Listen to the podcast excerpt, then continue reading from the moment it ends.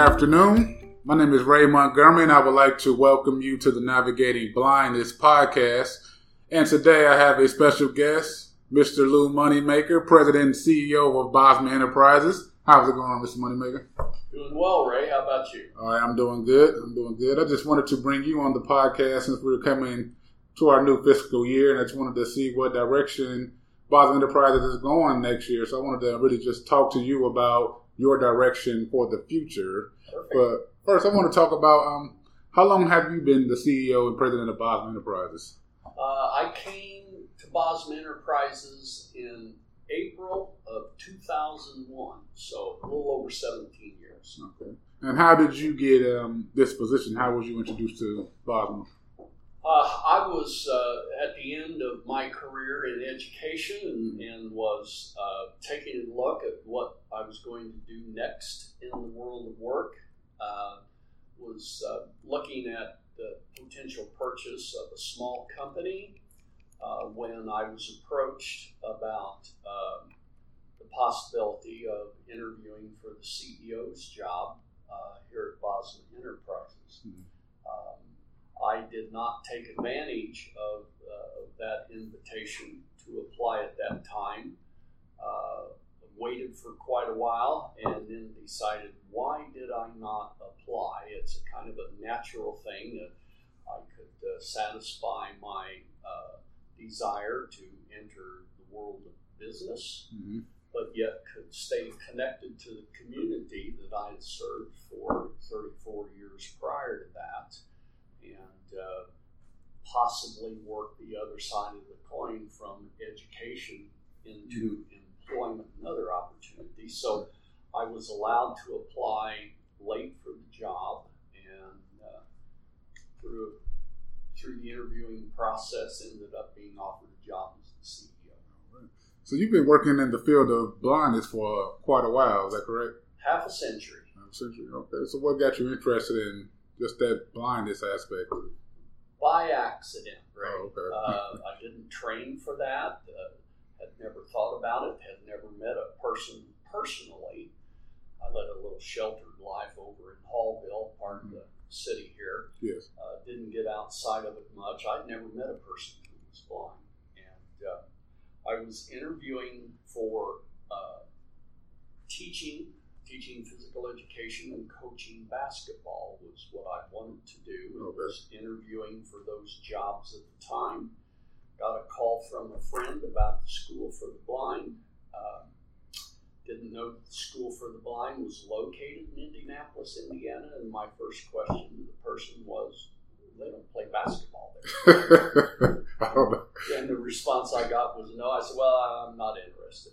Uh, kind of got to feeling guilty about the fact that I didn't know the School for the Blind was in Indianapolis. So I decided, you know what, I could go on a job interview Yes. and uh, I could get a dollar tour rather than a nickel tour if I did it through an interviewing process. Long story short, uh, went to the school, uh, met uh, the first person that I had personally met in my life who was blind, and uh, there was not much uh, that existed at the school that made sense to me in my training.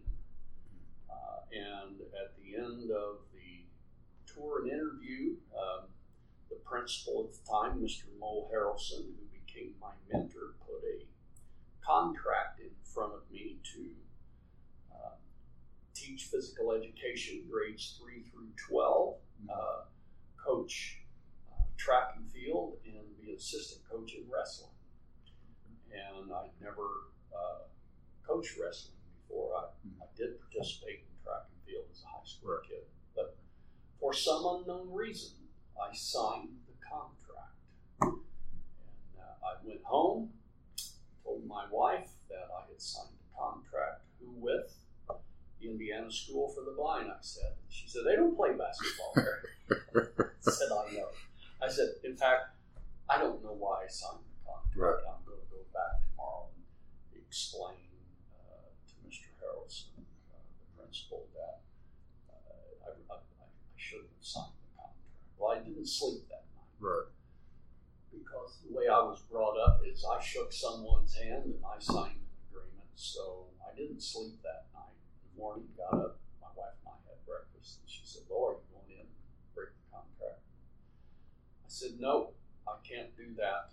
Uh, I have to honor the contract, but I'll be there for one year, and then I'm out there." And I retired almost 34 years later.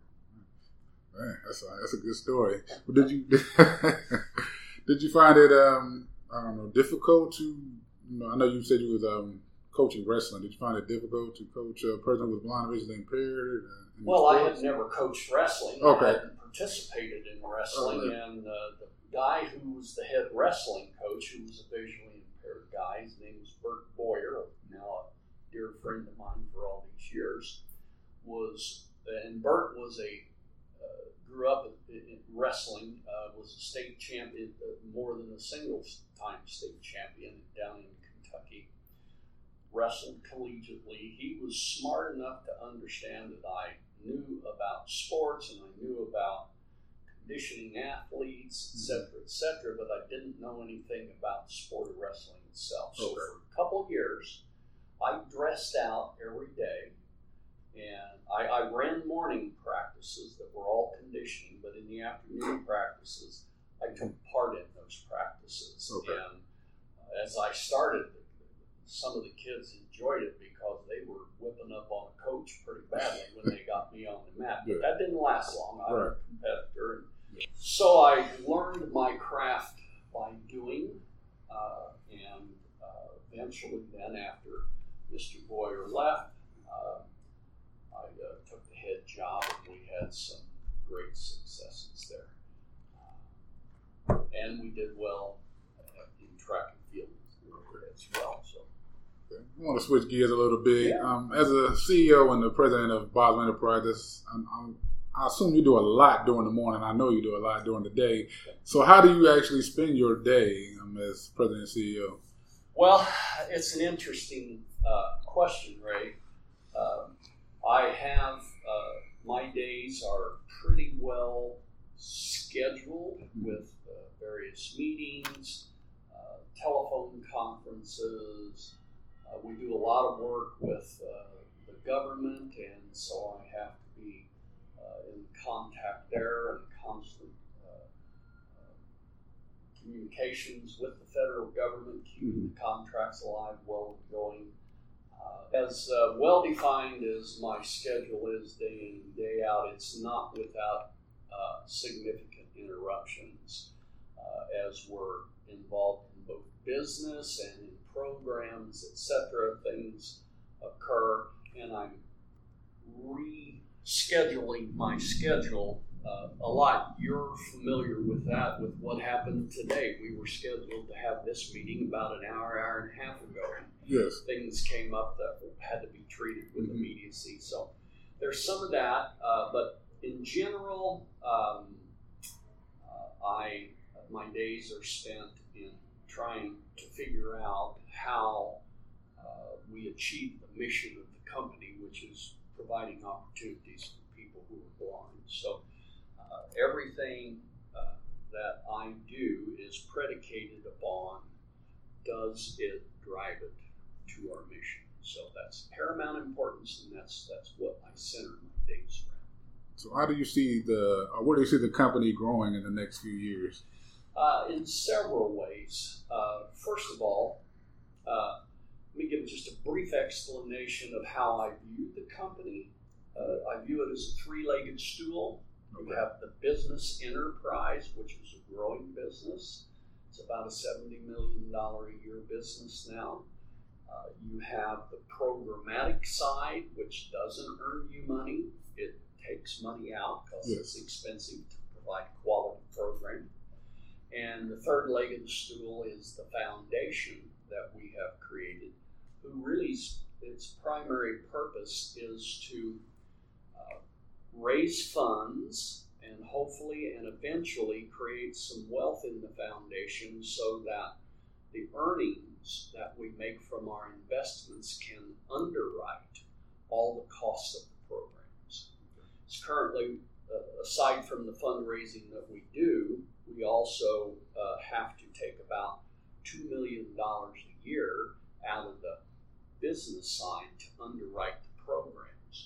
And I come from programs, so even though we have this enterprising business over here, I walk out and see people working and I see an employment program. Yes. Even though, and that's what drives the business is, is the mission of employment for people who are blind visually impaired. So I'd like to be able to dump that two million back into the company and grow the company more and consequently grow more employment as well. Um, so uh, it's it's it's a um, uh, it's kind of a complicated little deal Yeah. to, to, to manage, and uh, so my days are, are are spent in figuring out how do we grow so that we can employ more people, and um, I see that occurring. Uh, we are uh, in the midst of trying to diversify uh, our revenue streams right now. We're looking to the commercial world. We have primarily been in the world of government sales, government supply. We're now looking to venture out into the commercial world and create new revenue streams there. Uh, we will be reaching out to other parts of the government to create new revenue streams there as well. Mhm. And um, so that's, uh, in the end, uh, you talk about revenue, but there's a proportional relationship between revenue and employment. Yes. Uh, the more work we bring through the door brings additional funding, and that funding allows us to hire more people and pay good wages and benefits and all that. Yes, sir. So, um, what are you most proud about about uh, Bosma Enterprises? It's an interesting question as well. I get asked that quite a bit. Uh, as I came through the door, uh, we were a very small company. Uh, we had struggled for years. We had begun to turn the corner. Uh, I think when I came in, we were doing four, four, five million dollars worth of business, and uh, we had about, uh, I think, 39 employees. Today, uh, our gross revenues are about 70, a little over 70 million. Uh, we have about 210 employees. Um,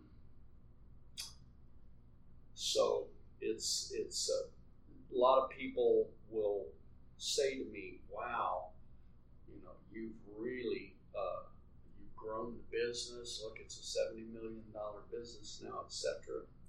But in all the things that we've been able to accomplish uh, during my tenure, the thing I'm most proud of is the day I walked through the door, we had one person who was blind or visually impaired in a job other than direct labor on a production line.